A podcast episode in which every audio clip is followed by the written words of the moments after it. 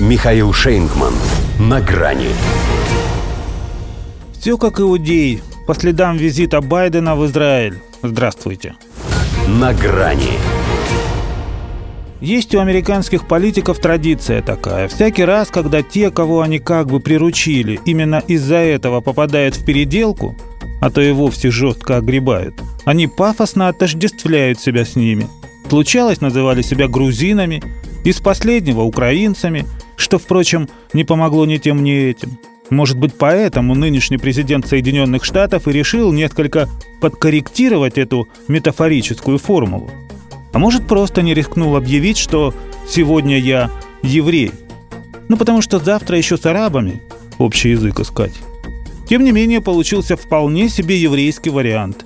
Особенно если иметь в виду, что в свой прошлый приезд он уподоблял себя палестинцам, поскольку они, как ирландские католики, сражаются за независимость. Но сейчас, скорее ради красного словца, чем дело, он забыл о своих ирландских корнях – Государство Израиль было рождено для безопасности евреев всего мира, а я также родился там. Заставил Джо Байден напрячься пытливые умы. Ибо если там это не в Скрантоне, штат Пенсильвания, то там, где он это сказал, 1942 году еще была Палестина, Израиль на 6 лет младше. И рожден он был для безопасности евреев прежде всего в Израиле – за их безопасность в иных странах, как и за безопасность других граждан этих стран, отвечают власти этих стран. А в некоторых из них теперь пытаются поджигать синагоги, помечают звездой Давида соответствующие дома и с предвкушением вспоминают словосочетание «хрустальная ночь». Да и в самом Вашингтоне накануне евреев пачками паковали в автозаке. Это, правда, были какие-то неправильные евреи – захватили одно из зданий Капитолия, чтобы отсюда требовать прекращения огня в Газе. И не от Хамаса, а вообще. На их фоне даже маразматик Джо, больше сионист.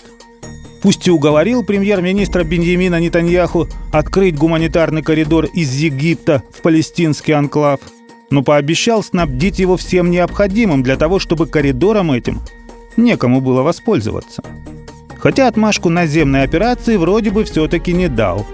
Как он сказал, генералы Пентагона и Цахал рассматривают некие альтернативные варианты. Не потому, конечно, что хотят избежать массовых жертв. Кто там с ними считается, если их разведки даже в сотнях погибших в баптистском госпитале Аляхли увидели максимум несколько десятков? Просто из сухопутной операции ничего путного не выйдет поскольку за газу может впрячься такое количество сил и армий, что это будет совсем не та война, с которой Белый дом намерен справиться, не бросая укронацистов. Их президент еврей, правда, все равно приревновал.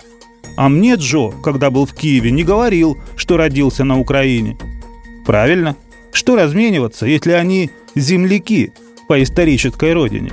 А если вы не верите, снимите и проверите – ведь хоть он ирландец преклонных годов, не думайте, что это Деза. Чтоб пыл остудить всех арабских голов, себе кое-что он обрезал. До свидания.